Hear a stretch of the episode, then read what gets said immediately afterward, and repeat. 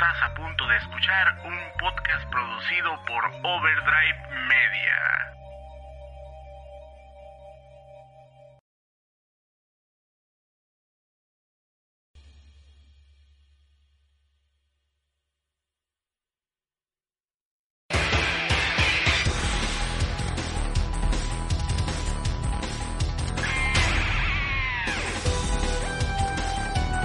Este y todos los podcasts producidos por Overdrive Media se realizan gracias a las aportaciones de nuestros patreones. Si te gusta nuestro contenido, te invitamos a que nos apoyes en nuestro Patreon en www.patreon.com diagonal Overdrive Media. Y desde un dólar al mes puedes ayudarnos para seguirte entregando contenido semana a semana. Muchas gracias a todos.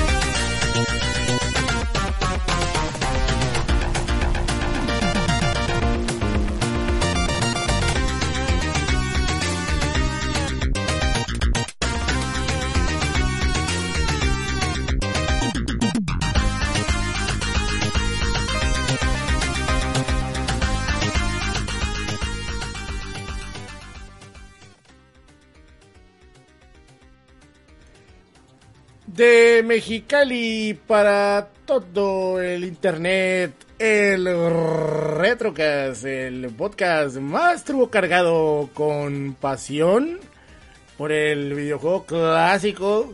Así es, clásico como usted lo acaba de escuchar. Y estamos aquí por fin de regreso después de un ¿no? un pinche hiatus así bien hardcore, cabrón, así de de esos en los que este pues ya no la contábamos no, Ah, sé la verdad es que sí está la verdad es que sí nos tardamos mucho en volver. Es mi culpa la verdad es mi culpa. Eh, pero miren si a alguien se le tiene que agradecer que el retro que haya vuelto es a Albert Kiva porque él desde desde diciembre creo sí creo que fue diciembre llegó y dijo, yo quiero pagar tres retrocas. No me importa si se tardan en hacerlos, pero los voy a pagar para apoyar al programa de una vez. Y ¡pum! Soltó los tres retrocas. Que esto de pagar los retrocas, hay mucha gente que hace mucho drama y se ha puesto a, a, quererme voltear la, la tortilla porque yo me burlé de los güeyes de, de estos que cuentan historias piteras de terror. Y me burlé porque le querían vender a la gente pósters de 750 pesos. No, y mucha gente dice, ay, pues tú les vendes a la gente los programas. No, mira, la cosa es diferente, te voy a decir por qué. Porque para empezar, ese póster, ese póster, lo vas a vender una cantidad, ¿no? De veces o sea, no es un. Este, o sea, por ejemplo, aquí Albert Kiva pagó mil pesos por seleccionar Sonic and the Secret Rings de, Nintendo Wii, ¿no? Pero en este caso no, no agarramos a, a 20 cabrones y les dijimos, a ver, güeyes, cada uno pague mil pesos para que, para que seleccionen Sonic and the Secret Riddles 25 güeyes. O sea, ahí sí ya se me haría una pinche, un robo. Ahora, esto de los mil pesos se creó como iniciativa para que valiera la pena para nosotros meterle el tiempo a los juegos, ¿no? Esto pasó por culpa del Yaomon, lo siento Yaomon, tenemos que, tenemos que ser sinceros Yaomon. Yaomon, ahí estás en el chat, ya te vi. Ay, 64, mamá. Es tu culpa, Yaomon, lo siento. Es de, ¿Cómo se llamaba esa madre? Quest, Quest 64. Quest 64. Es la culpa de Yaomon y el Quest 64, güey. La neta, lo sentimos. El único Eh. que le gustó, que creo verdaderamente le gustó esa madre, fue el Sebas. Juan Sebas, y es porque el Sebas es bien pinches raro, güey. Dice Albert Kiva, para hacer un reto que se le invierte tiempo y se me hace justo en lo que vaya. Muchas gracias a, a Albert Kiva. Este, Gracias. Tampoco te estamos vendiendo un serigrafiado repetido mil veces a un precio que no. Sí, o sea, yo entiendo, yo entiendo, es caro, o sea, un retro que hace mil pesos es caro y la neta, eh, sí, sí, estoy, estoy, estoy abierto a crítica, o sea, no tengo ningún problema con que nos critiquen, pero sí se me hace una mamada que hagan tanto drama porque no es como antes que, que solo se hacían programas pagados, güey. Ahorita ya no, güey, o sea, ahorita ya hacemos de todo, pues. Entonces, este, también la gente hace mucho drama por pendejadas, pero bueno, está bien, no hay pedo. Que los Eh, dominen es un recurso bien fácil a la hora de discutir. Exactamente, exactamente. Y conmigo se encuentra el señor Chaca. ¿Cómo estás, Chaca? Muy bien, aquí desde la tierra del banano. El banano. El banano listo para hablar de los siete anillos en la mano. En la mano. Fíjate que como que no queriendo, mi estimado Chaquita, y ahorita también ahí está Alex Roth en el, en el chat. Que de hecho Alex Roth también es parte del Retrocast junto con eh, también tú, el Alex Roth. De vez en cuando viene Mendo Chan, el señor Mendoza. Y próximamente voy a tener otro invitado, ¿no? Ya estoy ahí entrenando a, a un compita que ustedes a lo mejor conocen. Pero próximamente va a estar aquí de invitado también para tener más gente en el Retrocast. Y eh, fíjense que cumplimos nueve años. Hoy se cumplen, bueno, no, no precisamente hoy, más bien el, entre el martes y el, entre el, entre el mañana y el martes. Porque el primer programa lo subí en mi cumpleaños del año 2000, no, eh, 13.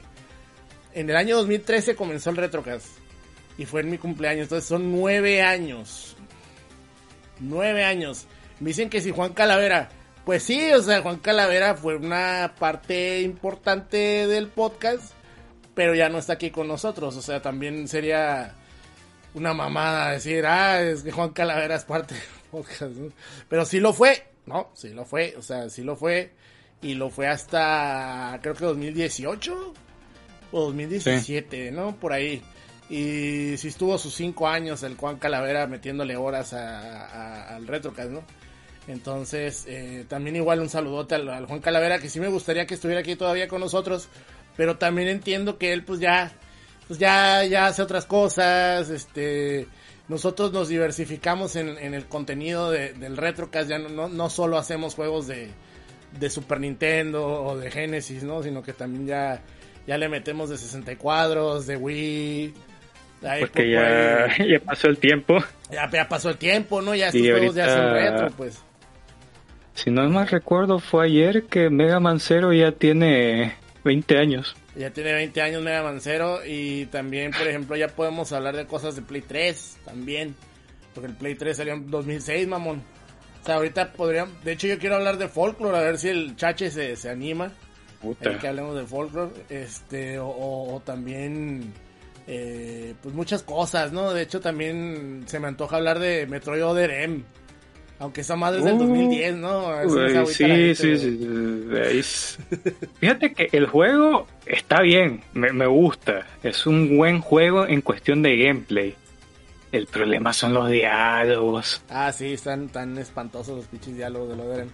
Este, pero bueno, dos cosas antes de pasar los saludos del Patreon, porque también el Patreon, gracias al Patreon existe este podcast. Eh, pero bueno, el Retrocast ya no se va a conta- contabilizar. ¿Qué quiere decir esto?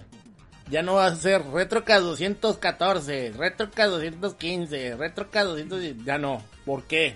por dos factores. El primero, le vamos a quitar esa sensación de que de, de, ser temporal. Quiero que el retrocast se vuelva atemporal. Primero. Y segundo, vamos a hacer un montón de retrocast remake este año. Pero un montón, arriba de 20 o 30 podcasts se van a rehacer. porque no se Ajá, Ajá, exactamente. Entonces, esos podcasts van a desaparecer las versiones viejas, van a desaparecer y van a estar las versiones nuevas. Esto para que no haya tanto, por ejemplo, hay como tres podcasts o dos, o sí, creo que hay tres versiones del, del Castlevania 4, güey. Y creo que hay dos, hay dos del Tony Hawk y cosas así. Entonces, voy a ver qué pedo. El Super Castlevania. Del Super Castlevania, ajá, del Super Castlevania. Y, voy a ver qué pedo y voy a ver cuáles eh, volver a realizar, ¿no? Y por ejemplo, por, por lo general o por lo, por lo pronto, si ustedes gozaron la primera temporada del Retrocast, díganle adiós. Porque la neta está bien horrible esa madre. y la voy a borrar. Entonces, para la gente que la quiera guardar, pues váyala guardando desde ahorita porque se va a ir se va a ir, se va, se va. Entonces, este, bye bye. Eh, que si quién me creo, Sony. No, pero es que estas remasterizaciones, estas remasterizaciones van a ser buenas. Y de hecho, va a haber una de Star Fox la próxima Por semana. Blue Point. ¿Eh? Por Blue Point. Este, la próxima semana venimos con Star Fox. Entonces, para que se pongan almeja, para mocharse las patas. Para mocharse las patas con ese tremendo. Tremendo mito, güey. Era un mito, güey. sí, el mito, el mito. El mito. Este, justicia para Harvest Moon. Sí, de hecho sí. De hecho sí, mi estimado Albert Kiva. Va a haber justicia para Harvest Moon esta vez. Esta vez sí. El remix. Eh, dice Show Hunter, saludos, voy llegando, puedo pasar, por favor, pásale, pásale, pásale. Pero bueno, vamos a mandar un saludo a la gente que nos apoyó en Patreon este mes que son nada más y nada menos que el señor Gastón Merkin, Chess, Luis Minuti, Kaikyu, Albert Kiva, Bender Bending Rodríguez, Vilchis Warioman Antonio, Irbostein, Giovanni Villalobos, César Trejomota, Mr. Scratch, Nas, Arnold Rojas, Hugo Q y Badulaque, Iván Cortés, Asis, Antonio Núñez, Clownsick, Mr. Lizard Tail, Pillo XM y Alex Rat. El Giovanni Villalobos nos deja un super chat y dice, se viene los Retrocast Remake Remaster Port. Así es. Y otra cosa, señores. Eh, estamos preparando podcast nuevos para Overdrive Media porque usted no lo sabe. Pero el proyecto está muriendo y ahora resulta que siempre no. Que no, que a la verga. Así, así dijeron. Que a la verga. Eh, estoy en... Estoy trabajando en un podcast nuevo que se va a llamar El Gongo vs One Piece. Entonces de una vez, se, los, una vez se los hypeo. No te hagas ese mal. De una vez se los hypeo, ahí ya llevo varios capítulos leídos, todavía no llevo a donde me quedé por primera vez cuando, cuando lo quise leer bien. Que me quedé con, con el Don Krieg. Ahorita, ahorita ando llegando con la gorda. Bueno, no, más bien, no, ya, ya a la gorda, ando con la... Ando con... Oh, con el de los lentes, con el güey, con el pichi. Con el. Con el güey de las garras, que trae unas garras. Se me olvida su nombre. Voy a fingir que entiendo. ¿Eh? Voy a fingir que entiendo. Ajá, es un güey que trae unos lentes y, trae unas garras. Se, se cree Wolverine, el güey. Este, es el jefe. Pero bueno, que, que, que, la neta está medio, medio perreador en el pedo porque el Luffy se pierde y se queda dormido. Tantos mamás. Pues siempre pasa lo mismo, ¿no? Siempre se pierde y se queda dormido. Este. Mm, y al último llega y salva el pedo, ¿no? Como Goku, tal cual. Entonces, bueno, pues ahí está. Eso es todo, ¿no? Lo que había que avisarles. Y, ah, el Kuro, el Kuro, Simón, el Kuro, el Crow. Crow, vamos a decir, Crow no Kiseki. Vámonos, gente, ahorita venimos, vamos a hablar de. Pues de esto que es Sonic in. Seven Rings in Hell. Así es. Con Steve Conte. Steve Conte, este papá. Venimos.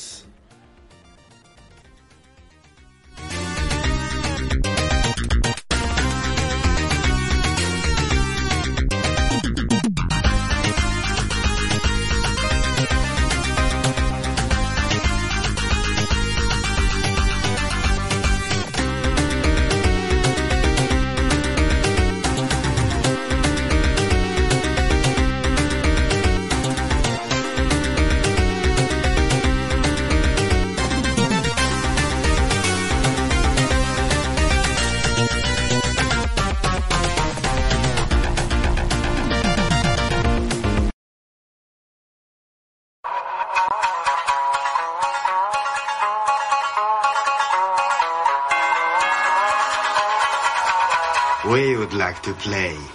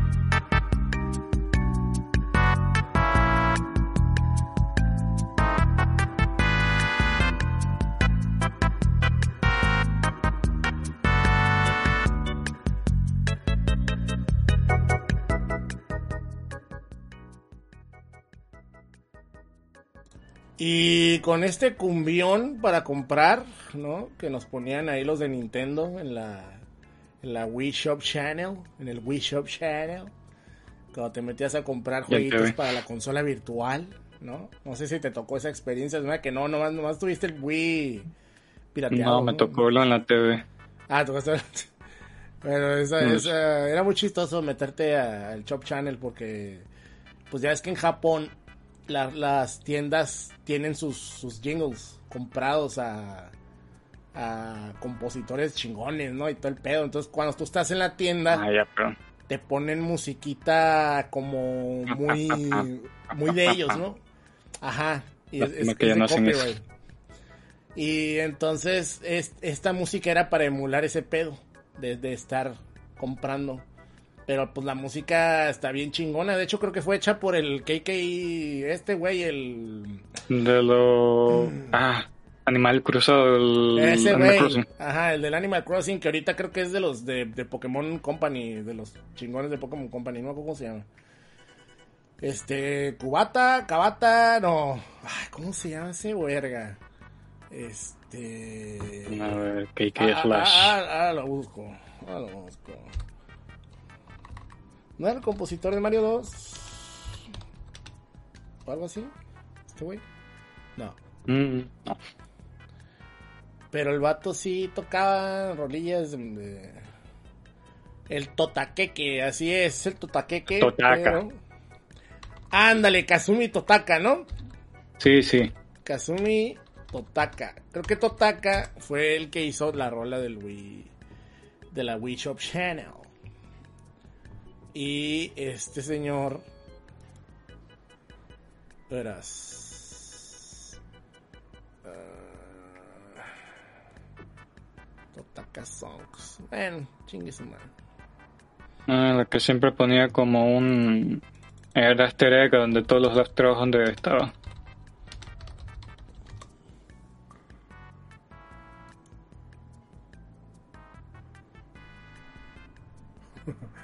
Sí, sí, sí, aquí está, fue compuesta por Kazumi Totaka, era la rola. Bueno, esta rola, ¿no? Que la neta es bien, bien identificable, o sea, bien fácil de identificar. Además es bien agradable, la puedes estar escuchando horas, güey, no te das cuenta, cabrón, ¿no? O sea, puedes estar horas y horas y horas, güey. Y, y te digo, y la neta, era una experiencia bien curiosa meterte al Wii Shop Channel, ¿no? Y, y- y ver qué pedo. Pero bueno. Eh, ¿por, qué, ¿Por qué estamos hablando del Wii? Bueno, Sonic and the Secret Rings es de Wii, ¿no? Y me llama mucho la atención porque nunca habíamos, hab- creo que nunca habíamos hablado del Wii como consola. Y pues es una consola que se lanzó aquí en América el 19 de noviembre del año 2006. Nomás para que se den un quemón, era la primera vez que se vendía primero una consola de Nintendo en América que en Japón. El, el Wii en Japón se vendió el 2 de diciembre del año 2006. Ahí nomás para que se den una idea.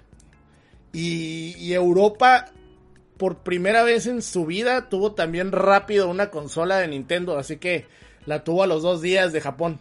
El 8 de, de diciembre del año 2006. Entonces ya se estaba buscando en ese momento que todos tuvieran la consola más al, al, al ¿no? Al De ras, golpe. al mismo tiempo o de golpe, todos juntos. Y esto pues generaba menos problemas para la distribución de juegos, ¿no? Lo que ahora llamamos Worldwide. Ajá, lo que ahora llamamos worldwide, precisamente. Precisamente porque es curioso eh, el Wii, su, su, su creación, ¿no? Que, que empezó, eh, creo que en el año 2003, eh, poco tiempo de que la... O, por ahí del- de, finales del año 2001, cuando Nintendo ya había lanzado el GameCube, ¿no? Eh, pero en el año 2003, bueno, en el año 2004, un poquito antes del, del E3 de 2004, la, la, la consola era, era conocida como el GameCube Next, ¿no? Incluso lo, lo, escribían como GCN. Pero ya después del, del E3 del 2004, que fue ahí donde, donde Iwata menciona por primera vez que están trabajando en una nueva consola, que la comienzan a llamar Revolution. A partir de ahí se hace un mame, pero un mame así cabrón, güey. Todo era Nintendo Revolution.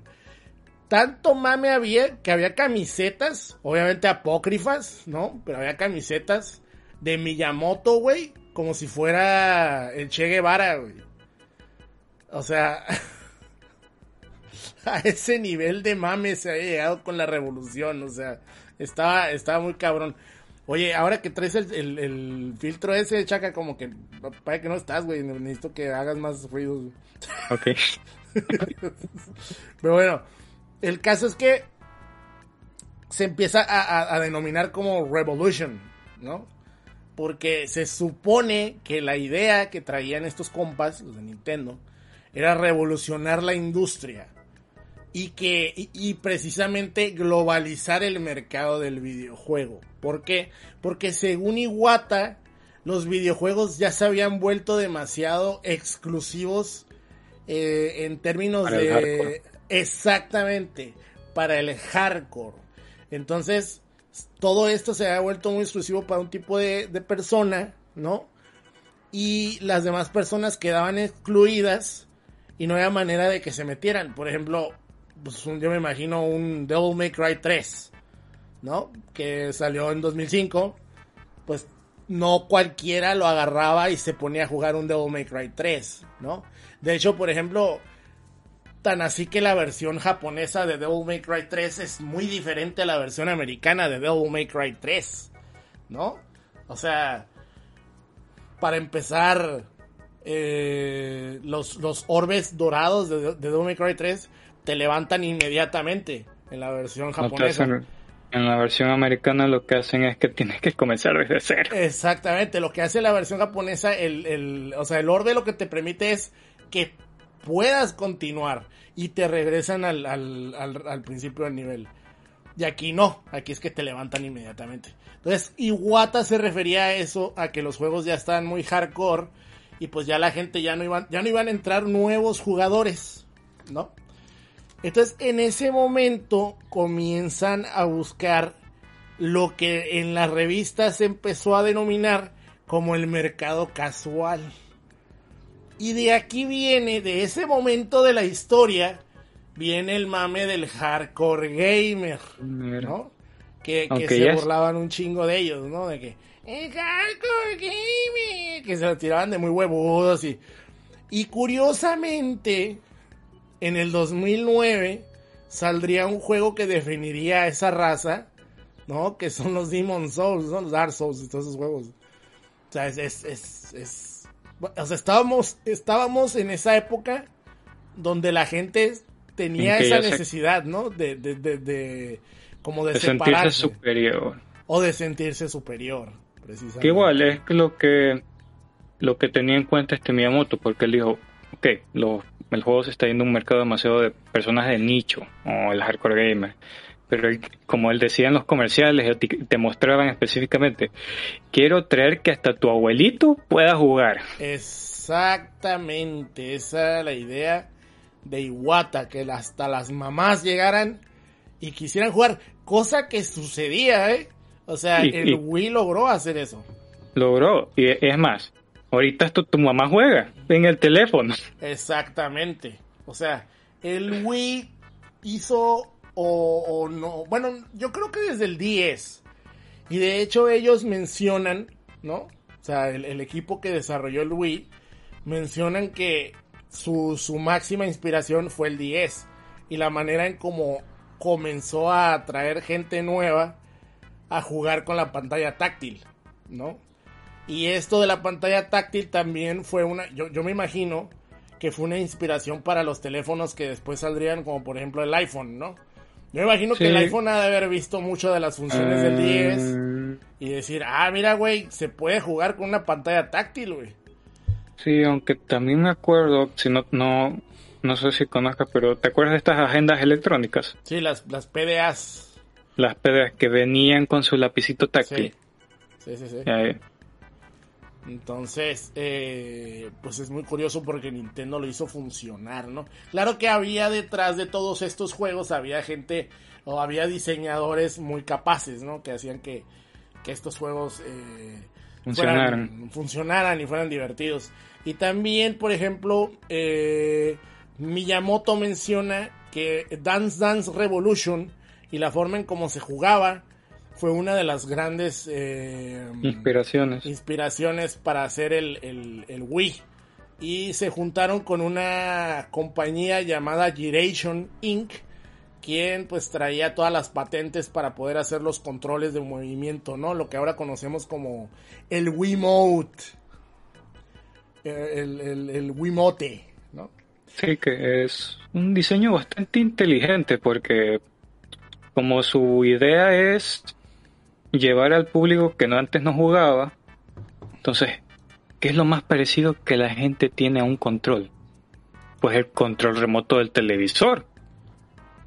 Vamos a darle al Wii la forma de un control remoto.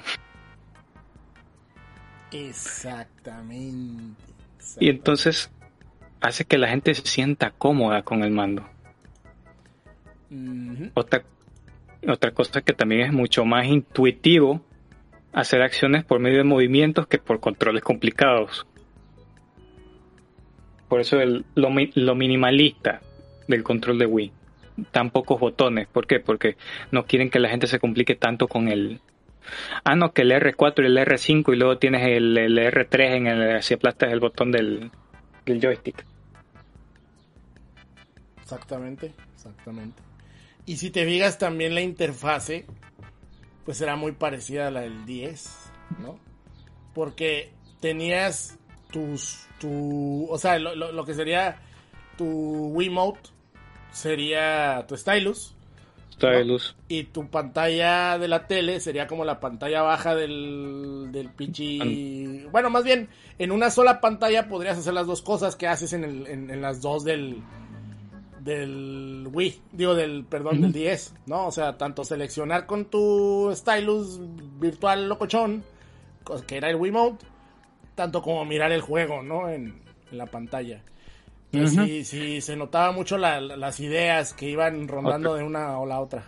Otra cosa que la interfaz en los menús, todas tienen motivo de televisor, porque cuando tú entras a la hora de iniciar un juego, no donde aparece la carátula del juego, no es una imagen cuadrada, perfecta, sino redondeado a los lados como la CTR de antes. Como la CRT, exactamente, exactamente. Cosa curiosa, porque estábamos entrando a la etapa de las HDTVs donde todo ya es cuadrado, ¿no?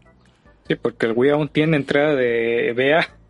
Así es. Tienes que meterle un adaptador para que pase HDMI. El, el, y de hecho no, no da no da señal HD. O sea, puedes, puedes meter un adaptador y te da creo que hasta 480p. Sí, pasa la pasa la señal análoga del Wii y la transforma en digital. En digital, pero se sigue viendo de la ñonk, de la cañón. este pero bueno. Total que eh, pues Satoru Iwata estaba en, su primer... Eh, digamos que esta era la primera consola que Satoru Iwata estaba de lleno. Porque, o, como jefe, porque el, el, GameCube nomás le tocó ver cómo lo lanzaban. O sea, todavía no entraba como jefe, ya que en mayo del 2002 Satoru Iwata entró como jefe de Nintendo, ¿no? Sustituyendo a, a Hiroshi Yamauchi, alias mafioso. Don, don Mafioso, Don, don Yakuza. Y- Te mando dos carros que te atropellen. Ándale. Y, y pues venían de. El, fíjate, y el GameCube es una excelente consola, ¿eh? O sea, es, es muy curioso porque. Y fue la última, la última apuesta de Nintendo a tecnología casi de punta. Exactamente. No, sí estaba de punta. O sea, tenía. Tenía la segunda mejor tarjeta de, de, de video del, del, del mercado de consolas. O sea, tenías al Xbox, que obviamente era el padre y señor. Tenías al, al nuestro GameCube, hijo de Sega. y luego tenías al, al, al, al Play 2. Al Play 2. Y el Play 2 se quedaba valiendo verga al lado del... Sí, o sea, el Play 2 era súper arcaico a un lado de estos dos güeyes, ¿no? Lo que ayudaba, lo que le ayudó al Play 2, y El siempre lo he dicho, es el catálogo, ¿no? Los tier parties eh, hicieron que esa consola se convirtiera en God, ¿no? Totalmente. Eh, pero bueno, entonces este güey ya era jefe de, Nintendo. Y él reconoció que Nintendo no se ha mantenido al día con las tendencias de la industria en los videojuegos, como la adaptación a los juegos en línea, cosa que Nintendo tampoco hizo en el Wii. ¿eh? O sea, los juegos en línea seguían siendo caca. ¿no? Bueno, ah, quisieron hacerlo con esto de Wii Connection 24, pero No, el No Mario. Kart, güey. Había gente que lo jugaba, pero neta que tenía más lag que Free Fire 5. mira, lo que yo recuerdo de haber jugado en línea en Wii fue primero principal Monster Hunter 3 Ah, y sí. raro, y ahí te vas a quedar loco, el Last History tenía un modo multiplayer en línea, ¡Hala! donde tú te juntabas con otra gente a matar un boss, y eso te daba ítems especiales. Qué pedo. Nunca jugué eso, ¿eh? Nunca lo jugué. Este. Pues sí, la, la búsqueda de Nintendo era eh, hard- hard- hardware y software que atrajeran a nuevos demográficos, ¿no? Entre ellos, como dijimos, a las señoras, a los señores, todo ese pedo. Uno de los primeros pasos importantes que dio Iwata, ¿no? En base a la investigación de la compañía fue dirigir el desarrollo de la Nintendo 10, ¿no? Una, una computadora, como una computadora de mano que, que incorpora dos pantallas, incluida la pantalla táctil para revitalizar su línea de consolas de mano. O sea, para eso era, pues para que ya no fuera solo Game Boy. Porque el Game Boy ya se sentía como arcaico en esa época. Entonces. Iwata se, se reunió con Genio Takeda, quien había eh, pues, creado los, los Nintendos anteriores. Que por cierto, creo que ya, ya, ya murió el señor Takeda este año, si no mal recuerdo. Ya está con. Eh, Ah, no, ya lo andaba matando. Entonces no no era Takeda, era el otro güey. Era el... Es que El hubo uno, el que creó el. Oh, ah, no, no, sí, está vivo todavía. No, el que creó el, el NES. El que creó el NES, el que se murió. Que no me acuerdo, ahorita sí no me acuerdo cómo se llama. Eh... No, no viene aquí. Verás. NES. Masayuki Uemura es el que murió. Y murió el 10 de diciembre del 2021. Él fue el que murió. Bueno. Entonces, esta persona, ¿no? El- este cabrón fue el que ayudó a, a Miyamoto y a Iwata hacer el, el, el Wii, lo que es eh, Genio Takeda. Y este. Lo que sí les. O sea, el Iwata le mandó a Takeda era no irse por la línea tecnológica. O sea, no iban a irse a lo caro, ni al mejor software, ni al mejor hardware, ni nada. Entonces, básicamente, el Wii es un GameCube con controles de movimiento.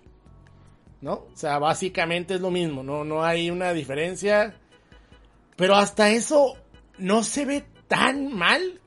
O sea, digamos que por lo mismo de que, de que tenía el poder del GameCube y el poder del GameCube era suficientemente fuerte o suficientemente poderoso para la época, creo que por eso no se miraba tan mal, Mal. sino hasta ya finales de la de la de la de la generación, o sea, ya por ahí por 2010 pues ya te hacía mm, como que decías, híjole, sí se un Mm, culerón, ¿no? Sobre no, todo porque las televisiones ya estaban cambiando, ¿no? Y ahora sí ya veías la, la sierra, ya, Ya no estaba miraba- difuminada por la resolución del, de la CRT. Ándale, ándale, entonces sí ya ya ya estaba medio feo el asunto. Pero fíjate que yo creo que hay juegos de Wii que aún hoy en día se ven bien, como el Sin and Punishment.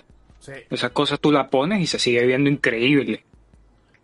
Sí, por el Pero- estilo de arte, ¿no? Me imagino que lo, lo, lo- El estilo bien. de arte, y de paso que no es un juego muy grande, es un juego de un, un, shooter de rieles. Entonces Así no es, es. tanto lo que tienen que renderizar, por tanto se pueden dar el lujo de meterle grafiquitos, en, más grafiquitos en los detalles. No como Xenoblade. Así es, así es que se ve la ñonga. Eh, pero bueno, me gusta, Takeda, pero Takeda se dedicó a hacer lo que es el hardware y Miyamoto se dedicó a hacer los, los, los, los juegos o el software eh, con la tecnología de detección de, de movimiento de Giration, como les habíamos dicho ahorita. Y ya, fue todo. Ese fue el desarrollo de la, de la consola. Como ven, el 10 tuvo mucho que ver, ¿no? Y, y de hecho, aquí Kenichiro Achida, en una, eh, eh, que es uno de los diseñadores del Wii, le preguntaron en una entrevista y dijo, teníamos en mente la 10 mientras trabajábamos en la Wii. Pensamos en copiar la interfaz del panel táctil de la 10 e incluso se nos ocurrió un prototipo. Pero la idea la rechazamos para que las consolas eh, no fueran idénticas. Y Miya- Miyamoto también declaró en una entrevista que si la 10 hubiera fracasado, podríamos haber llevado la Wii de nuevo a la mesa de dibujo. O sea, hubieran tenido que repensar eh, la forma en cómo iban a hacer la Wii. Curiosamente, ¿no? Este. Todo esto del, del, del Revolution, ¿no? Se acabó en, en. Creo que fue en 2006. En abril del 2006. Cuando ya se presentó la consola como Nintendo Wii. Así es. Entonces, eh, todo esto fue un mes antes de, del, del E3 del 2006. Y empezaron a... O sea, lo que, lo, lo que lograron poniéndole Wii fue primero que le empezaron a tirar caca por todos lados. Por todos lados había gente burlándose de caca, los comerciales de burlas. control. Sí, o Y sea, al la final neta... fue la consola más vendida y Sony le copió el control Wii. Sí, o sea, la, la- la consola demostró que, el- que la innovación era lo que, lo que importaba al final de cuentas en el videojuego. Eh, vendió arriba de 100 millones de consolas, una cantidad bárbara. Eh, derrotó al 360 y al Play 3, los hizo pedazos. Este. Y demostró que, que, pues, que el mercado casual tenía un lugarcito, ¿no? Cosa extraña fue que cuando salió el Wii U, pues Nintendo se quería deshacer de todo eso, ¿no? Pero pues ya es otra historia, una historia bien rara también. Me quiero deshacer, pero le pongo el mismo nombre con un apéndice. Sí, este está este está súper súper raro todo ese pedo. Pero bueno, eh, supuestamente el nombre de Wii se le puso por, por bueno, supuestamente el, el factor principal es que la W la, y las dos I Representan dos personas. Ajá, se supone que las, las dos I representan dos personas y la W representa a cada uno con su nunchuck y su y su pichi madrola esta, su, su Wiimote. O sea, es como si te estuvieras tirando así de lado. Bien abstracto el pedo. Está súper abstracto el asunto, güey. Eso significa Wii. Y también Wii, que significa nos, como nosotros, ¿no? Como Wii de nosotros. Y que también Wii iba a ser fácil de pronunciarse en todo el mundo. Sí, porque está escrito a forma de gibberish. Exactamente. Entonces, pues esa es la historia del Nintendo Wii. Una consola que hizo mucho ruido en la época. O sea, la odiara, la podías odiar, la podías amar. Pero de que tenías una hackeada con un chingo de juegos, la De juegos. Porque si algo tiene esa consola es que le Es puedes meter. No, es bien fácil, le puedes meter cuanta madrola te imagines. O sea, juegos de Super Nintendo, de 360, de, bueno, de 360, de 64, ando valiendo madre. de 64, ¿no? Le puedes meter juegos de, de, de Neo Geo, juegos de, de- hasta de PlayStation he visto que le meten, corren bien zarra, pero le meten los juegos de PlayStation ahí. ¿Sabes qué es lo peor? Que es lo peor. Yo soy uno de los mamones que intentó eso. No, man.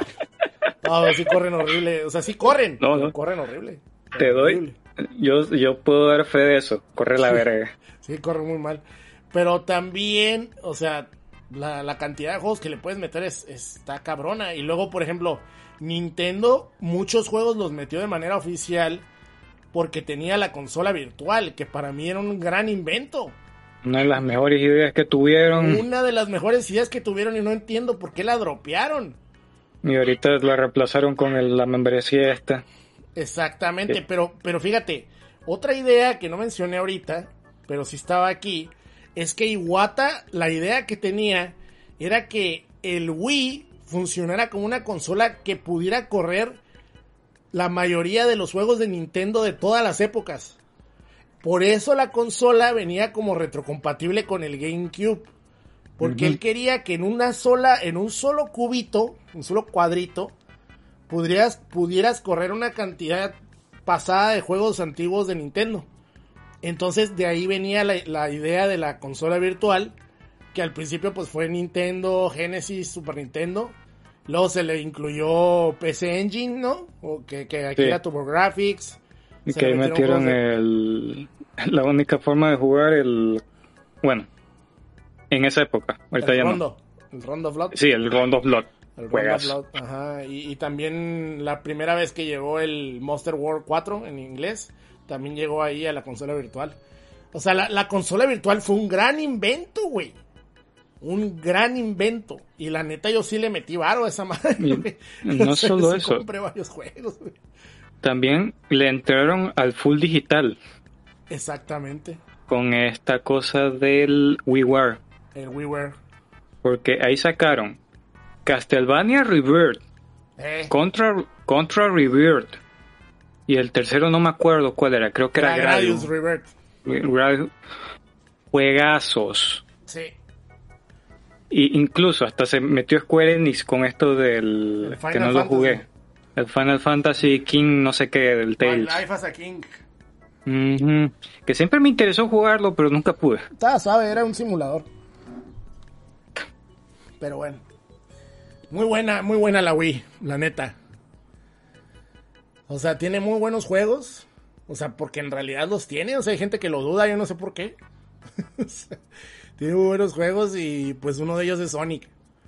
And the Secret Rings. Así que ahorita iremos. En...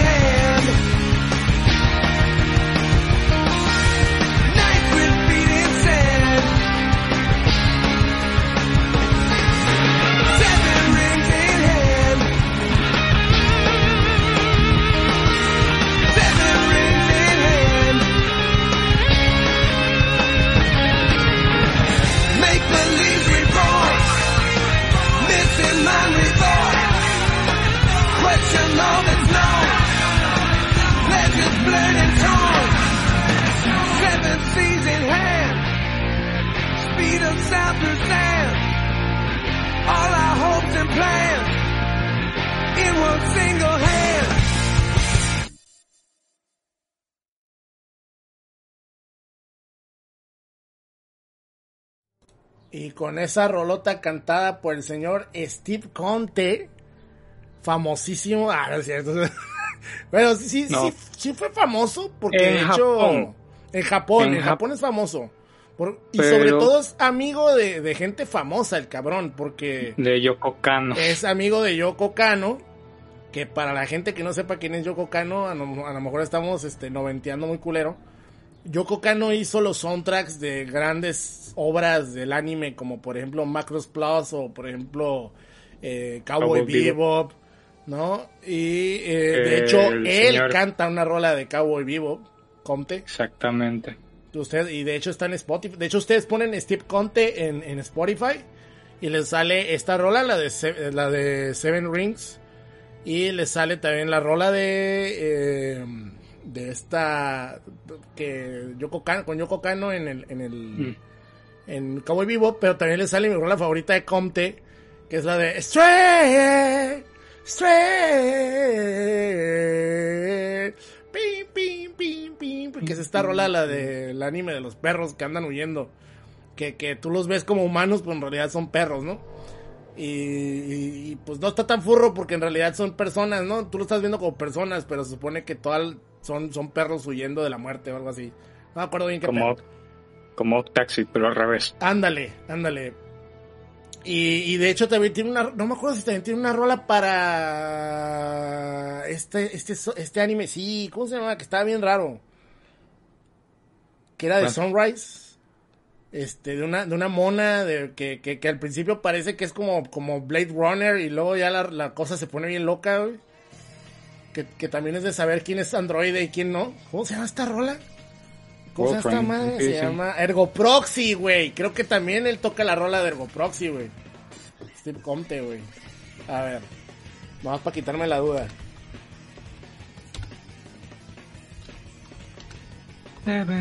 Ah, no. No, no es cierto.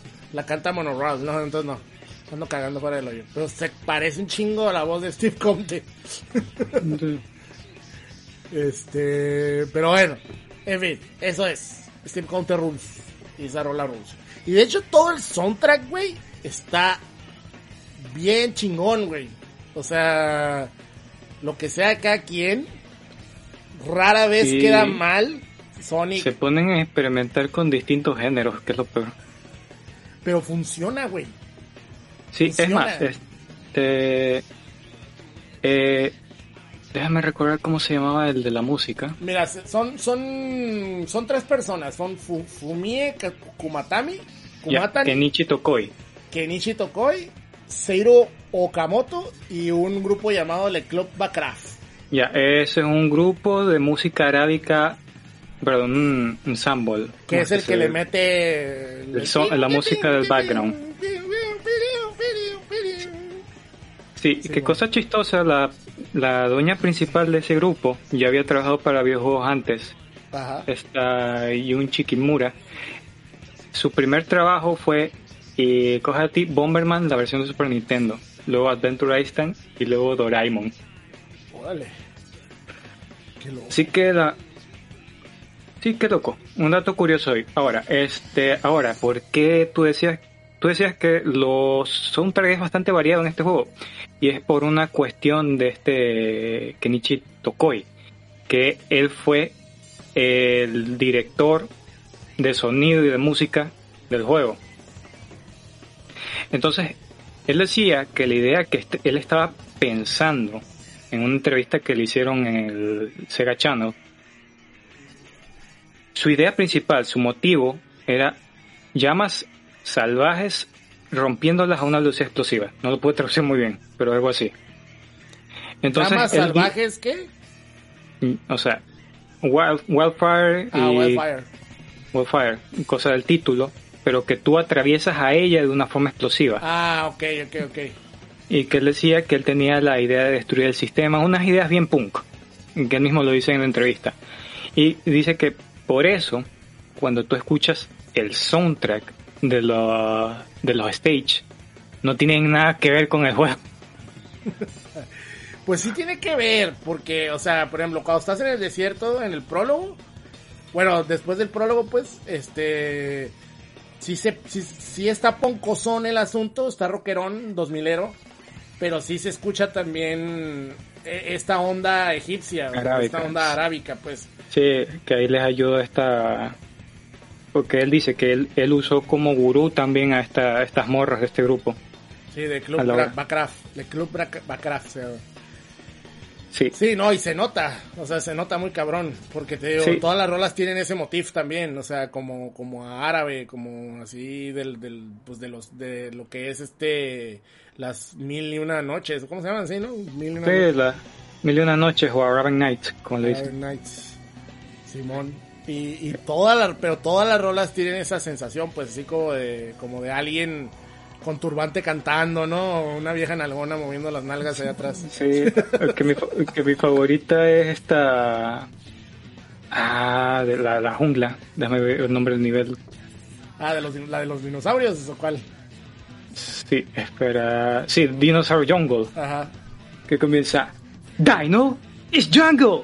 Dino is jungle. es que me encanta esa línea. Pero fíjate bien- que todo esto, para mí, yo siento que cuando se deschongaron con el con la música de Sonic, fue con Sonic 10. Con Ah, el- pero ¿por qué estuvo Memenuma? Ajá, o sea, Sonic, Sonic 10, ¿cómo se llama? ahora? Se llama Sonic Rush. Sonic Rush. El primer Sonic Rush, güey, es donde dijeron, ¿sabes qué, güey? A Sonic le queda lo que Met- sea mientras tenga velocidad, güey. Mientras esté es Mete- pedo. Mete a Raimundo y todo el mundo. Sí, o sea, la- la- las rolas están bien chidas, güey. O sea, como dices tú, está el otro cabrón, pues, de... de- Eh, Naganuma. Jet el- Radio. Jet Radio. entonces, eh, a este juego, ¿no? Le queda muy bien también, sobre todo porque, fíjate, para la gente que no sabe, Sonic, ah, Sonic and the Secret Rings es un juego que fue lanzado el, el 20 de febrero del año 2007 aquí en América.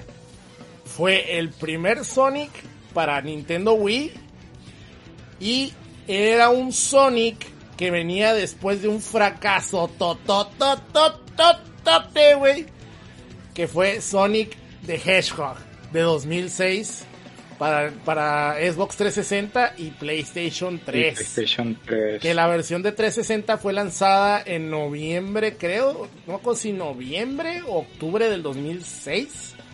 Una versión plagada de bugs. Para que tiempo después, ya con el PlayStation 3 disponible, lanzaran la de Play 3 y estuviera igual o peor de plagada de bugs. No sé, ese juego sí es injugable.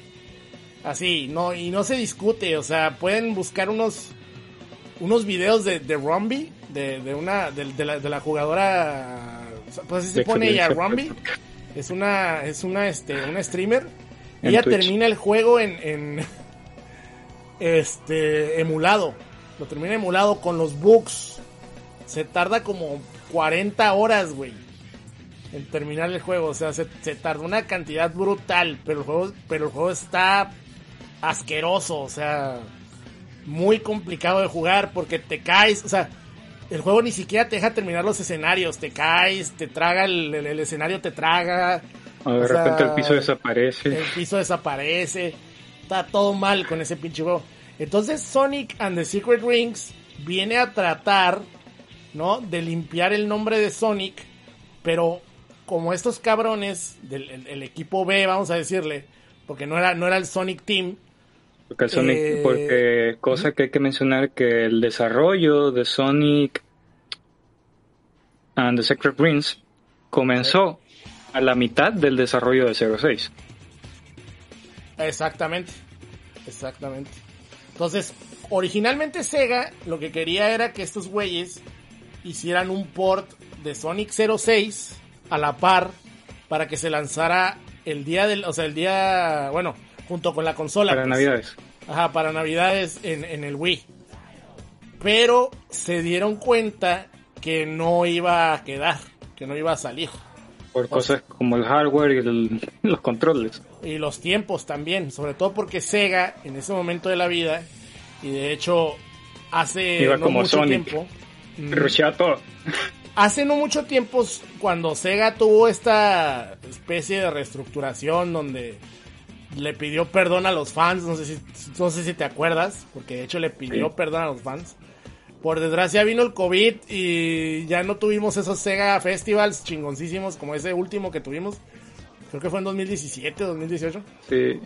Y Sega le pidió perdón a los fans por apresurar los juegos de Sonic. Porque los juegos de Sonic salían en seis meses. No los dejaban pulirlos. Entonces pues salían así todos asquerosos. Entonces Sega eh, prometió que les iba a dar tiempo a los de Sonic Team para terminar los juegos.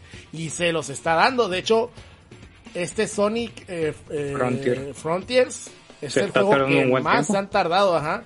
Ya, ya van como para cuatro años eh, haciéndolo. Entonces esperemos que funcione y, y salga mucho mejor, ¿no? Mucho más pulido. Pero bueno, ¿qué pedo con, con, con Secret Rings? ¿No? Con Sonic and the Secret Rings. Pues es un juego en rieles, primero que nada. Un runner. Ajá, un runner, pero visto desde la espalda de Sonic, desde, la, desde atrás, pues.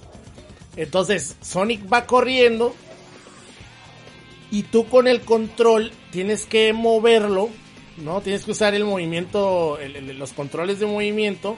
O sea, tú tienes tu nunchuck, digo, no es tu nunchuck, es tu, tu Wiimote. No, el Wiimote. Lo tienes agarrado En posición como horizontal. en posición horizontal. Y lo tienes. Eh, no, es vertical, ¿no? güey? No, sí es No, horizontal. vertical, sí, frente, Sí, sí. Este, en horizontal. Y lo que haces es que, por ejemplo, si lo subes tantito, pues el Sonic da hacia la derecha, ¿no? Si lo subes hacia la, si, si te haces hacia la derecha. Si te haces hacia la izquierda, el Sonic se hace hacia la izquierda. Si Entonces, se hace para atrás, Sonic se va para atrás. Ah, se hace para Pero- atrás. Y, y, Pero pues, siempre va a estar velocidad. corriendo hacia el frente. Eh, siempre va a estar corriendo, siempre va a estar corriendo. Entonces con el botón A lo que haces es que brinca Sonic, ¿no? Entonces entre más dejes presionado el botón A, Sonic se para, carga poquito el brinco y ya se deja, se deja ir, ¿no?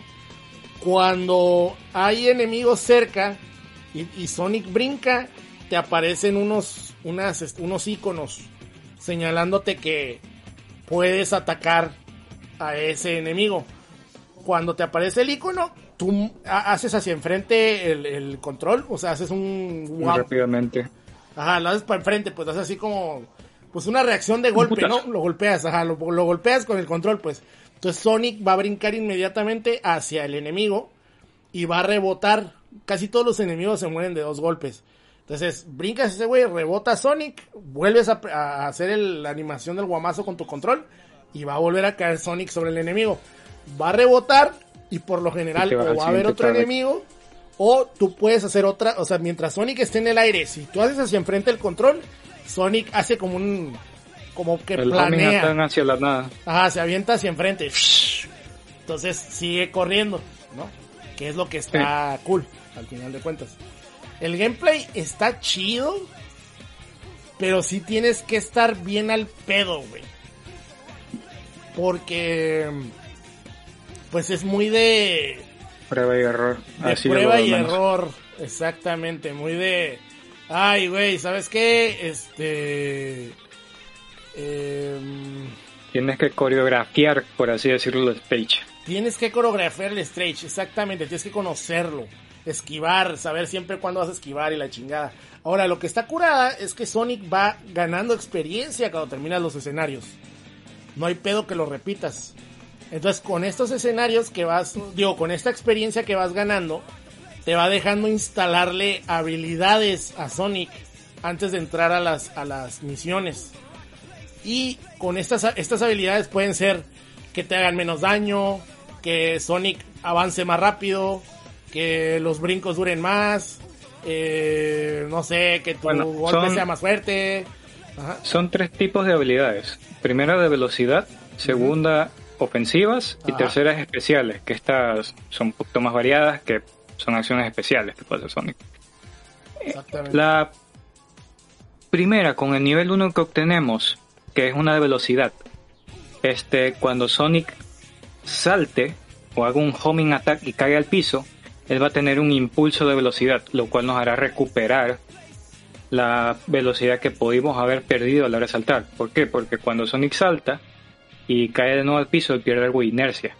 Ya con esto, con esta habilidad, este, esa, por así decirlo, defecto que tiene el salto se elimina. Y es más, hay una cierta forma de medio chisear el juego que si tú spameas esto te puede, vas más rápido que no- como ir normalmente.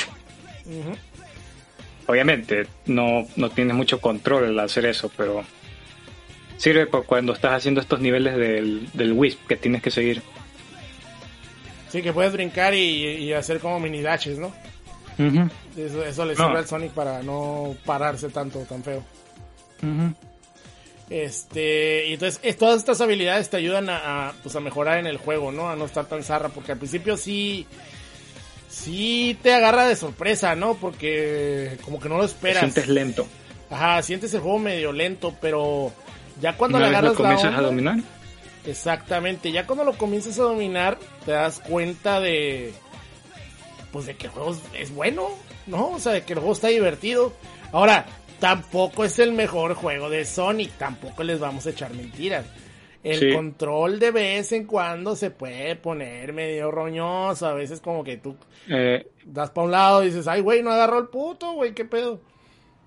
especialmente en ese nivel el Levitated Rings, Eh, en la segunda parte cuando tienes que rescatar a Knuckles. sí. Ahí hay unas secciones de plataforming que se vuelven terribles con el control. Así es. Así es. Pero lo bueno es que también el, el juego sí te da oportunidad de estar probando, pues. No, no, no siempre te manda al principio.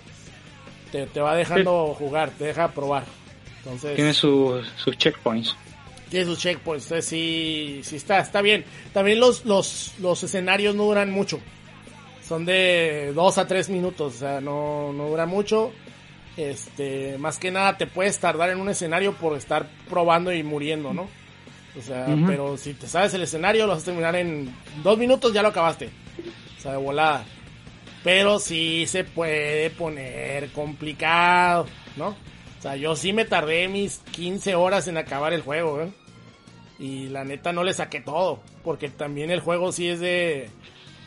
eh, cada, cada escenario te lo divide en diferentes etapas. Y cada etapa es un tipo diferente de, de digamos, de prueba. Hay pruebas de velocidad, en las que, por ejemplo, te sale un monito que, que te va correteando y pues le tienes que ganar al güey. Hay pruebas de, ajá, hay pruebas de destrucción de enemigos que te dice, ah, destruye tantos enemigos en tanto tiempo. O, o hay pruebas de correr en chinga y agarrar rings, ¿no? De, ah, tienes tanto tiempo para agarrar tantos rings. O no rompas jarrones. Ajá, en- o no toques jarrones. curso. Si tocas un jarrón, pierdes. O sea, tienes que estar al tiro con todas esas, todas esas cosas y vas desbloqueando cosas tanto para, para Sonic como personajes, como diferentes eh, otras misiones, etcétera, etcétera, etcétera, ¿no? Lo cual pues, está, está cool, o sea, tiene, tiene buen eh, replay value, es lo que también tiene. ¿Qué más? ¿Qué más? Mm. Ya vemos los controles. El arte, este, bueno, ah. el- hay que decir Este también que el arte y los escenarios están basados también en God of War, que en la época era muy popular, God of War, de hecho, en 2006, eh, no, 2007, no, 2006. Ah, en 2007 salió God of War 2, ¿no? Salió God of War 2, entonces pues sí estaba, sí estaba popular el asunto. Y de hecho, es curioso porque en el siguiente juego de Sonic, bueno, no en el siguiente Sonic de, Sonic en el Wii, porque ese fue Black Knight, pero en el siguiente juego de Sonic, que fue Sonic Unleash. Sonic El que le Unleashed, sigue a Black Knight. el, el que le sigue a Black Knight, tiene un sistema de juego que se parece también a God of War. No se parece este güey. ¿Eh? Está igualito. No, no, es que matas a los enemigos y aparecen las bolitas de colores que se te juntan. es, y es, es God of. War, es God of War, es así mal pedo, y luego te vas colgando, y sí, es, es God of War mal pedo. Este, o sea, está basado en Shadow of the Colossus, Prince of Persia y God of War, se nota, está muy cabrón. Eh, supuestamente batallaron mucho para arreglar el sistema de las cámaras, pero al final pues les quedó más o menos. Sí, yo creo que es el Sonic en el que menos he batallado con la cámara. La. Porque está estática. ¿Y qué más? ¿Algo, algo que tú quieras mencionar? Este. A ver. Mm, antes de irnos a lo que es la trama del juego, ¿no? Sí. Eh, cierto. Este, cosa que se te va a soltar hasta la mitad de. Bueno, sí, se podría decir que la mitad. Que la verdad el juego no es muy largo, que digamos. Son apenas unos 8 stakes. Una cosa que es el boost, pero también con- que en el juego se le llama como speed break y una habilidad aparte que también es el el time break que son el típico nitro que le mete Sonic para ir más veloz. Y pero la más importante para mí al menos en este juego es el time break. El time break lo que hace es hacer un, un momento de slow mo el cual te permite porque hay momentos específicos de los stage en que hay zonas en que tú puedes agarrar un, en este, un atajo o hacer hacerte la vida un poquito más perdón hacerte la vida un poquito más fácil por medio de los mo porque te da más tiempo para pensar entonces esta habilidad que le meten en ciertos niveles te puede ayudar a hacer atajos o simplemente hacerte la vida un poquito más fácil, ¿verdad? Eso es lo único que quería mencionar. Sí, la de Speed, speed Break. Sí, el speed break y eh, sí, que cosa curiosa que para activar esta habilidad no se acuerdo si tenías que aplastar el botón B. Creo que sí, güey. Porque también hay una, hay una habilidad que activas cuando está el conteo, ¿no? Que ya ves que está el Sí. conteo, tipo como Mario Kart. Entonces empieza es- 3, 2, 1 y man- meneas el control y el mono corre más rápido. Empiezas Sí. con un dash. Ya, pero aquí eh, aplastas B, haces hacia adelante con la cruceta Ah, sí. y, y activas el, el speed break. Speed break. Pero si haces para atrás, activas el time break Ajá. y, y vas más lento. No más lento de ir más lento, sino que tienes el tiempo y eso te permite tener más tiempo para pensar y tomar decisiones a la hora de, chale, tal vez aquí pueda hacer un atajo. O tal vez aquí, si voy más lento, pueda pasar esta zona con mayor facilidad. Sí, sí, sí. Está curada esa, esa, esa habilidad que te dan. Sí, es más que este cosa que creo que se nos olvidó mencionar este cuando los cuando el director este deja ver el nombre que aquí lo tengo anotado Yojiro Ogura. eh, sí el Yojiro Gawa cuando estaba en el desarrollo de los controles él se inspiró mucho del código del nombre clave de la Wii de Revolution Ajá. y él dice, ¿qué tal? No, él no, él no lo dice él, sino él dice nosotros, el del equipo de desarrollo. ¿Y qué tal si hacemos una revolución con Sonic?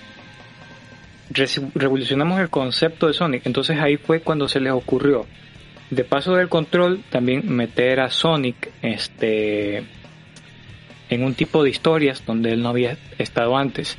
Y de ahí fue que sacaron esta idea de, ay, ¿qué, qué tal si metemos a Sonic en un, cuento de, de las mil y una noches, en un cuento de libros? Y él dice que pasó por muchos prototipos del control hasta estar con uno en el cual él hubiera estado lo suficientemente satisfecho. Pero se Él supone, pensaba- se supone que siempre tuvo la idea de hacer este juego en rieles, ¿no? O sea, Sí, la idea ya siempre- traía, nomás el sistema Él- de control fue lo que... Comenzó a desarrollar, sí. Ujú. El problema es que no lo tenía muy claro al principio y comenzó a probar con distintas cosas. Ujú. Y que y una cosa que él detalla específicamente en una entrevista que le hizo Sega en el Sega Channel, él dijo que a él él ya tenía la idea de usar el control con un sola un solo mando, ah, que a él se le hacía imposible la idea, bueno, no imposible, sino la idea de que poco natural para la visión que él tenía del control hacer el split del Wiimote con el con el con el nunchuk. Además que eso traicionaba la idea que él tenía de innovar con Sonic. Que hasta eso el juego, además de la música, el gameplay es bastante experimental para Sí. lo que habíamos tenido acostumbrados en Sonic. Sí, sí, sí. Oh, y, y para la época también es muy experimental. Porque si te pones a pensar, ¿es, es en rieles? Sí, pero sí controlas a Sonic. Entonces, Es más, es raro el, el gameplay. Es más, él dijo que él cuando lanzó el juego, él ya se, ya se esperaba críticas tanto positivas como negativas. Y yo por Dios cuando salió este juego, la gente, los fans más acérrimos de Sony sí que le comenzaron a tirar caca. Sí, sí, sí, o sea, le llovió, le llovió. Sí, le llovió. Pero hasta eso, lo que pasaba con el juego era que la gente que le tiraba caca era porque nomás lo ponía y lo probaba. Pero ya cuando se ponían a, a meterle tiempo al juego y a aprender a jugarlo, se daban cuenta de que estaban en un error. O sea, que el juego no era malo, güey. Que el juego estaba bien hecho, o sea, que tenía tenía lo suyo, pues. Que valía la pena Sí. seguir jugándolo. El problema es que el control de la forma en que está hecho y a la forma en que están diseñados los niveles necesita que le dediques el tiempo a aprenderlo en su totalidad. No es algo que tú puedas coger y, ah, sí, ya voy a hacer esto y esto y esto y esto y me va a salir todo bien. Porque, como decirlo, el control tiene su técnica. Sí. Pero también es curioso que, aunque eh, Sonic and the Secret Rings ya no, ya no hubo un juego igual, porque de hecho este juego es único. O sea, si te pones a pensar es único, ya no hay otro que te deje hacer eso con los controles. No, entiendes? ya es más, porque con The Black Knight, que es parte de la misma serie de, este- de estos juegos, porque esta serie tiene un nombre, mm, no sé si oficial o así también lo llaman en Sega, que es eh, Sonic Storybooks. Ajá. Ya cuando pasamos a la segunda iteración, que este fue Sonic and the Black Knight, volvimos a los controles clásicos de análogo. Y es- esta fue la única y primera vez en que Sonic se manejaba con un control de carrito, como lo llamaba la prensa en ese tiempo. Y curiosamente se quedó este estilo de gameplay. O sea, no en el aspecto de que es en rieles, pero sí con la cámara atrás de Sonic, Sonic corriendo, Sonic eh, corriendo en chinga mientras vas esquivando cosas. ¿no? No más que ya no se mueve solo el personaje, ahora tú le das para enfrente. Pero por ejemplo, Sonic Unleash, la mitad de los escenarios son así. Entonces Sonic normal, por así decirlo. Ajá, o sea, que va cambiando la... O sea, lo que hicieron ahí fue que en vez de volver a lo que era Adventure, que era un, Cámara libre. un cámara libre que, que buscaba ser más como un juego 3D, con aventuras 3D y, y diferentes plataformas, aquí lo que hicieron es que se dieron cuenta que dejando la cámara atrás de Sonic, le daba esta sensación de velocidad a la Velocidad. gente, ¿no? Ibas corriendo por estas eh, carreteras, vamos a llamarlas, o por estos caminos, esquivando diferentes enemigos o matándolos, eh, saltando sobre ciertas plataformas, pero fáciles para que no te detuvieran el, el pacing o, o el ritmo del juego. Y además cambiando las, la cámara a, a que el personaje se viera desde una perspectiva de afuera para que, para que fuera más impresionante y volvieras a, a tener esta sensación como de 2D. ¿no? O sea, donde el Sonic va sobre los rieles y, y lo vas brincando y entonces Sí, aunque el Sonic Unleashed a veces juega mucho con la cámara, porque a veces Sí. está detrás de Sonic, otras veces cuando estás haciendo un derrape en una curva un tanto cerrada, la cámara se aleja. sí, O cuando hay zonas que literal son plataformas en 2D, y donde la cámara se pone en modo 2.5D. exactamente, exactamente. Y eso hace el juego muy los hace a los juegos muy vistosos. Y eso viene heredado de Sonic and the Secret Rings. O sea, está muy cool todo ese rollo.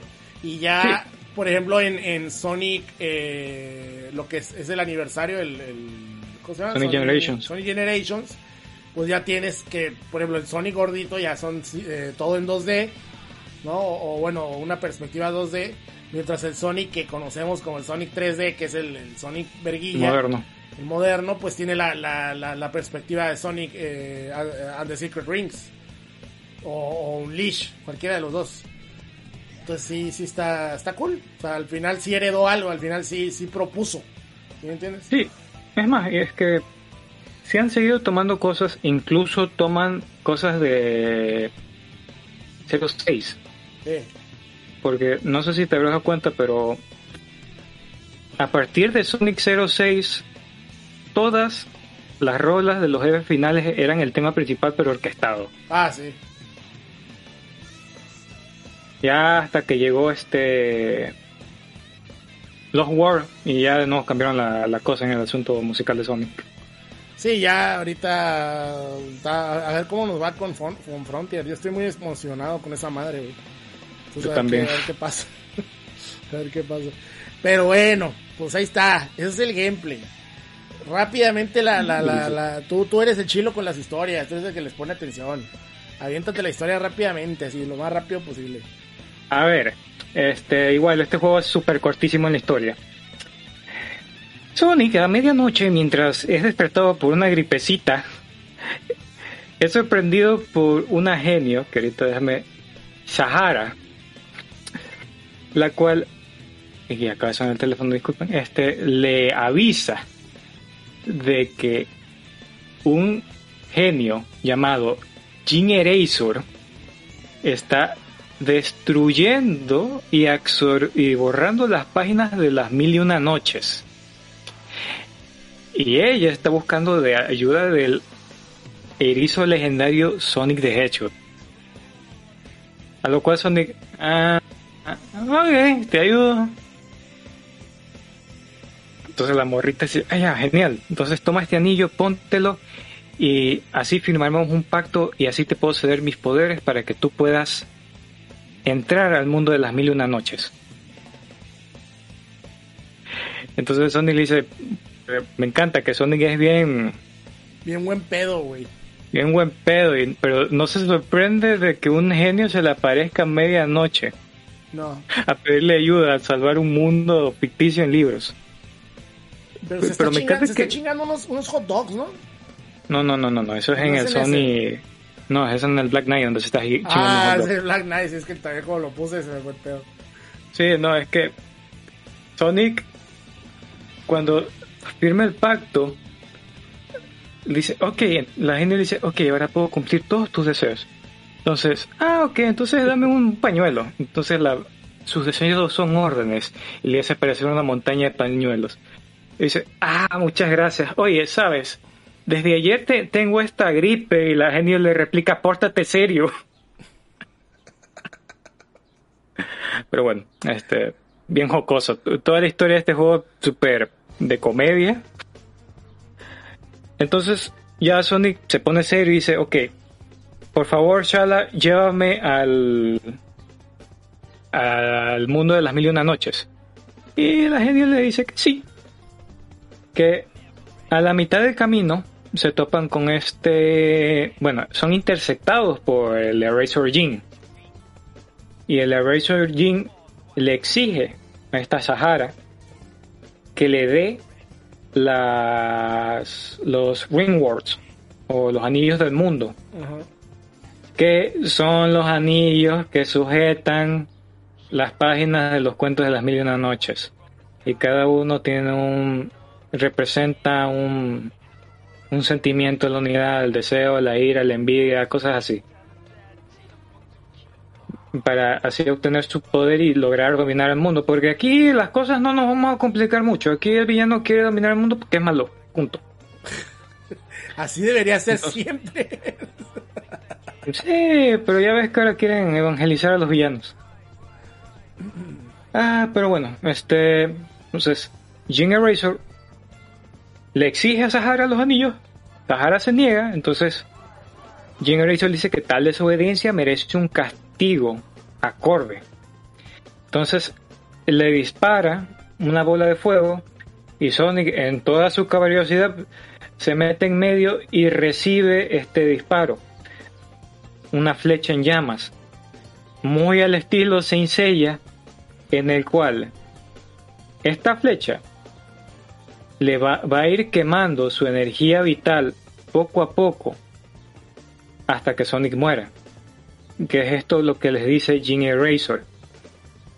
Que, ok, parece que la rata, porque este Jin Eraser se refiere a Sonic en todas las escenas como la rata, le dice que, ok, si quieres que yo reverse este ma- maleficio que te hice, tú entrégame los Ring Wars. Y aquí es cuando ya comienza la, la aventura de Sonic por las historias de las mil y una noches para buscar los anillos del mundo. Y de paso encontrar la forma de derrotar a Jin Eraser. Ahora, durante el transcurso de la historia nos iremos encontrando con distintos personajes de Sonic, pero no como ellos, sino representando a distintos personajes de, de las mil y una noches. El Dr. Eggman, como el rey de Persia, ahorita no me acuerdo bien el nombre porque es una cosa impronunciable para mi lengua. a Tails como Alibaba y aquí el más gracioso que se me hizo, Knuckles como Sinbad, Canucles, por favor. Canocles. que me, me encanta porque Sinbad es un aventurero que ha viajado por todo el mundo y tiene un gran conocimiento. Y a, ¿De fecha- a fechas a fechas que lanzó este juego, ¿cómo lo representaban a Knuckles? como pendejazo, ¿no? Siempre, pues hasta, la- bueno, la película más o menos, ¿no? No, no, es que la película ya se fija como era Sonic en el primer juego, un rival de Sonic. Sí. Pero me encanta porque hay una escena en que, literal, están tratando de buscar cómo vencer a Jin Eraser y está en un nivel llamado Devil Foundry. Y el Jin Eraser envía un conjuro e invoca un Dajin de fuego, que es Ifrit. Y Sonic todo bien, bien envalentonado lo quiere derrotar, pero luego se da cuenta que no puede. Y usa el Time Break para escapar. Y luego y luego ir a buscar a Tails a pedirle ayuda. Entonces Tails dice, ok, podrías ir a pedir ayuda a Sinbad. Él es un aventurero y tiene mucho conocimiento, es una persona bastante sabia. Entonces él dice, Sonic dice, ok, entonces, ¿dónde está Sinbad? Ah, este, este Sinbad lo secuestraron unos, uno- unas aves llamadas Rocks. Y es cuando vamos a este nivel llamado Rings, Levitate Rings. Ah, odio ese nivel. Yo también lo odio con toda mi vida, pero cuando nos encontramos con Knuckles y Sonic le pregunta cómo derrotar a Ifrit, adivina con qué pendejada sale Knuckles. Échale agua, no, no, no me acuerdo, la neta. güey. Dijo eso, dijo eso. Échale agua. Ah, bien. Son- Knuckles, es un pendejote. Eh, pendejazo. No, ya, un pendejazo. Ah, Pero luego, luego llega Alibaba, que es este, te dice, ah, no, pero puede funcionar. ¿Y qué tal si conseguimos la... El Ring War del agua? Mira, pues, chale. Como siempre, Tails el cerebro del grupo. Ah, bueno. De, de ahí salen otros personajes como Salomón, pero solo sale su cabeza en este Skeleton Dump. Y la verdad mm, no es muy relevante, tiene poquitos diálogos.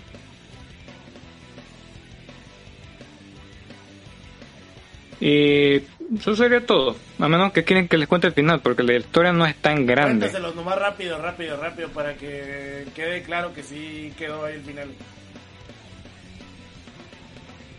No Ya, se pierden de ¿cuánto mucho, fin- la verdad. Ah, ¿Cuánto es final? Que, bueno.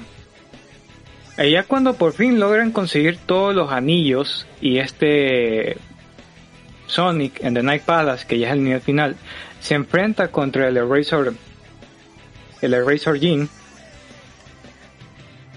Este, aquí se nos revela un pequeño chuscullo de que Shala, bueno, Sahara, nos estaba utilizando para, para obtener los anillos de la... Bueno, no la han estado usando, sino que Eraser Jin la tiene bajo cierto influjo, la cual hace que obedezca sus órdenes.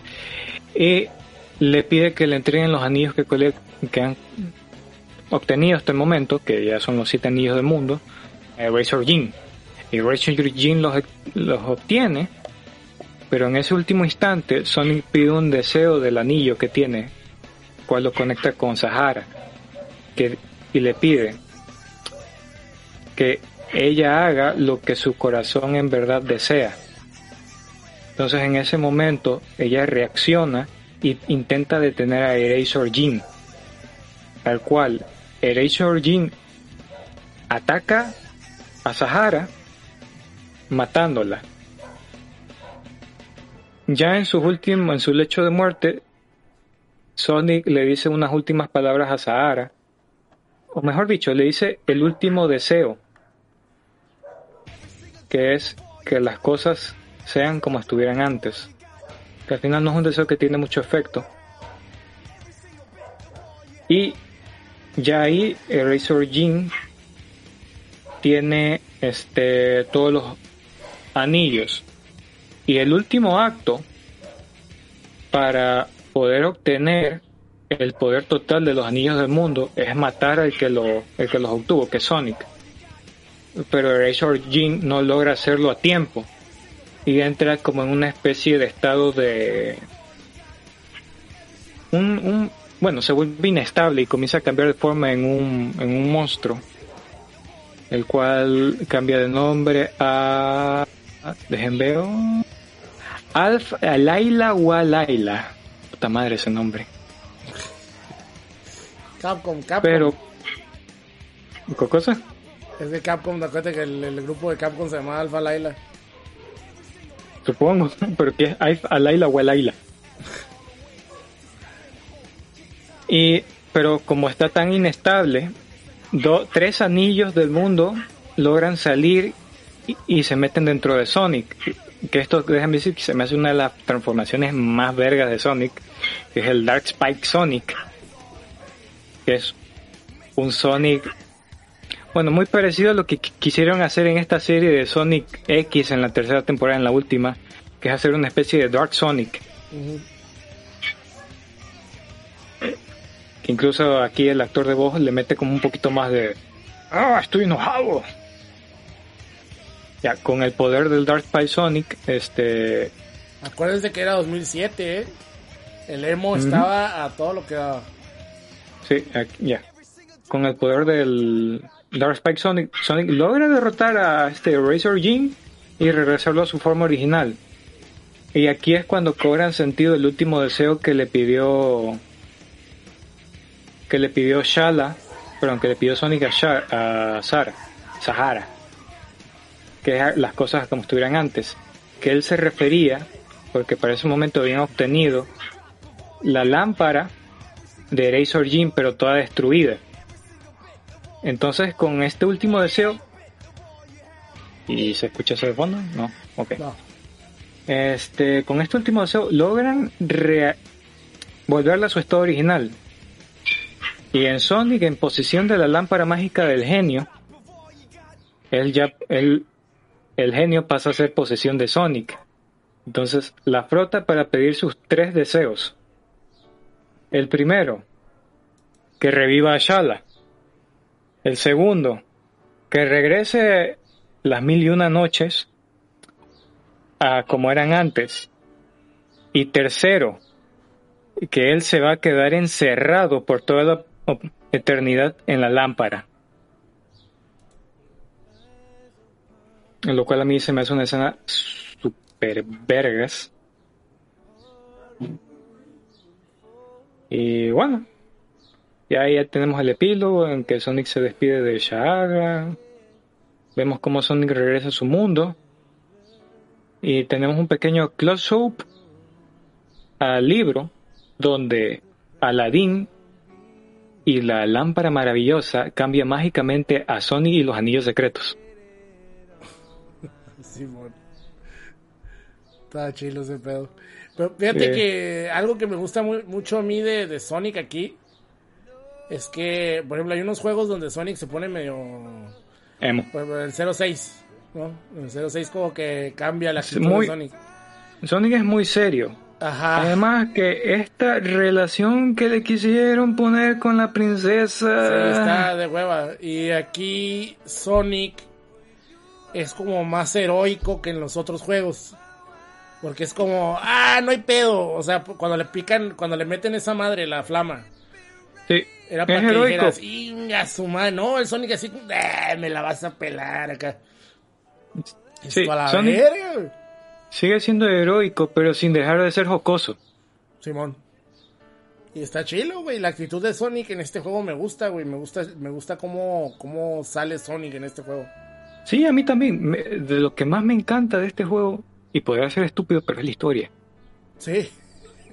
Pero porque voy a ser sincero, este el, el anillo de los secretos entre todos los juegos de Sonic podría decir que no es mi favorito. Me ponen al lado On the Black Knight y yo prefiero On the Black Knight. Ajá. Sí, pues tiene un game- es que tiene mejor gameplay. Gameplay. Además que en ese juego ya estuvo otra gente, ya estaba el equipo B, ya tenía hasta Jun Senoa en el- la dirección Pero, de pero sonido. sí estaba Ogu- Ogura ahí, güey. Ogawa, perdón. Sí, pero él ya estaba como programming handle.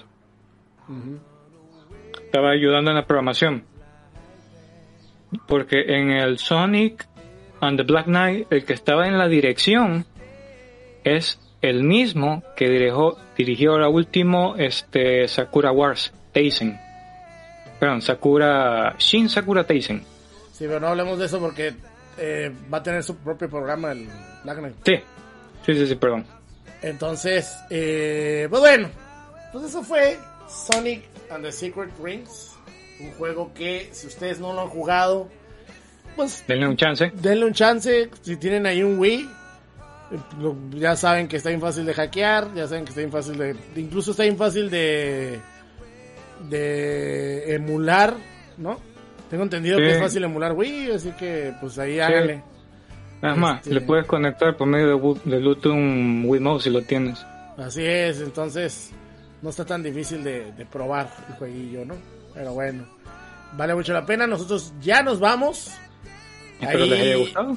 Esperemos que les haya gustado, ¿no? Hicimos lo, lo, lo que pudimos para, para hablar bien de este juego, que a nosotros sí nos gusta. La verdad es que sí nos gusta, ni modo. Pues, sí, sé que hay gente a la que no, vale madre. Pero está bien. Este, En, en gusto ¿cómo? se rompen géneros. Exactamente, exactamente. Esperemos que le haya gustado al Albert Kiva el, el especial. Y nos escuchamos la próxima semana con un nuevo Retrocast. Ay, cierto, ¿Qué pasó? Se me olvidó mencionar algo importantísimo. ¿Qué? Y disculpa que te interrumpa. No, no pasa nada. La arma principal de Eraser Jin es una navaja de afeitar de 3 metros. Ah, sí, es cierto. Se me olvidó, y sí, es cierto. Tienes razón. Sí, sí, pero ahorita gracias al, al Kaiba que me hizo acuerdo. Lo quería mencionar, pero se me pasó de largo.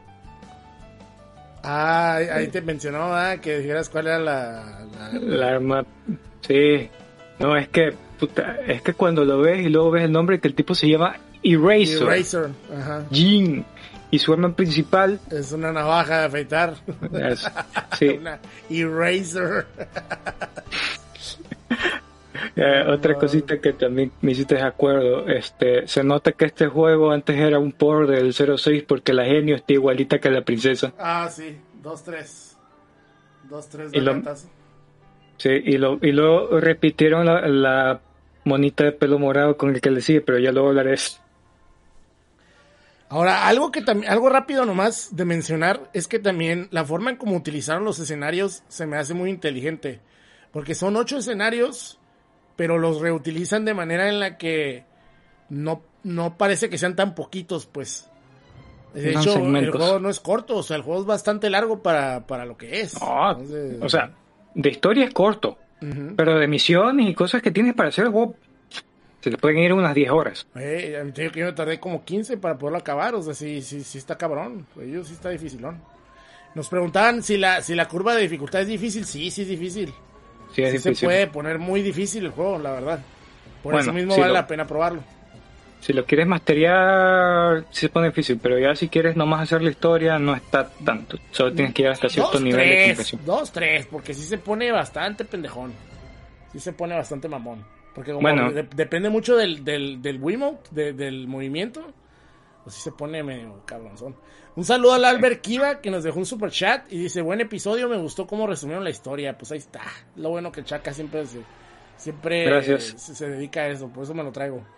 Sí, bueno, aunque yo siento que a veces debrayo demasiado en detalles insignificantes. Dicen que si, que hay cameos de Big the Cat. Ah, es cierto, se me olvidó, sí. Sí. Este, es- en la mayor, no, en todos los niveles, si tú llegas a cierto punto y te quedas quieto, la cámara se va a mover y va a hacer un, pene- un paneo a, a un cameo que hacen de Big the Cat, de él haciendo una pendejada. Están en todos los niveles. Ah, eso no lo había visto, fíjate. No lo había visto. Me, acuer- lo- me acuerdo especialmente en. Creo que era en. Float. Perdón, en este Limited Rings. Ya ves que tienen estos anillos que tienes Sí. que agitar el control para Es saltar. horrible eso, horrible. Ya, ya, ya, sí. Este. Si hay uno, específicamente uno en que te quedas quieto, no sé si es ahí. La cámara se mueve donde está Big the Cat. Órale. Órale. Bueno. Pues ahí está. Ahora sí. ¡Ahora! No, no, no vamos a hablar del party game porque no vale madre. Ah, sí, tiene party game. Y ya. Pero nadie lo juega. Ahora.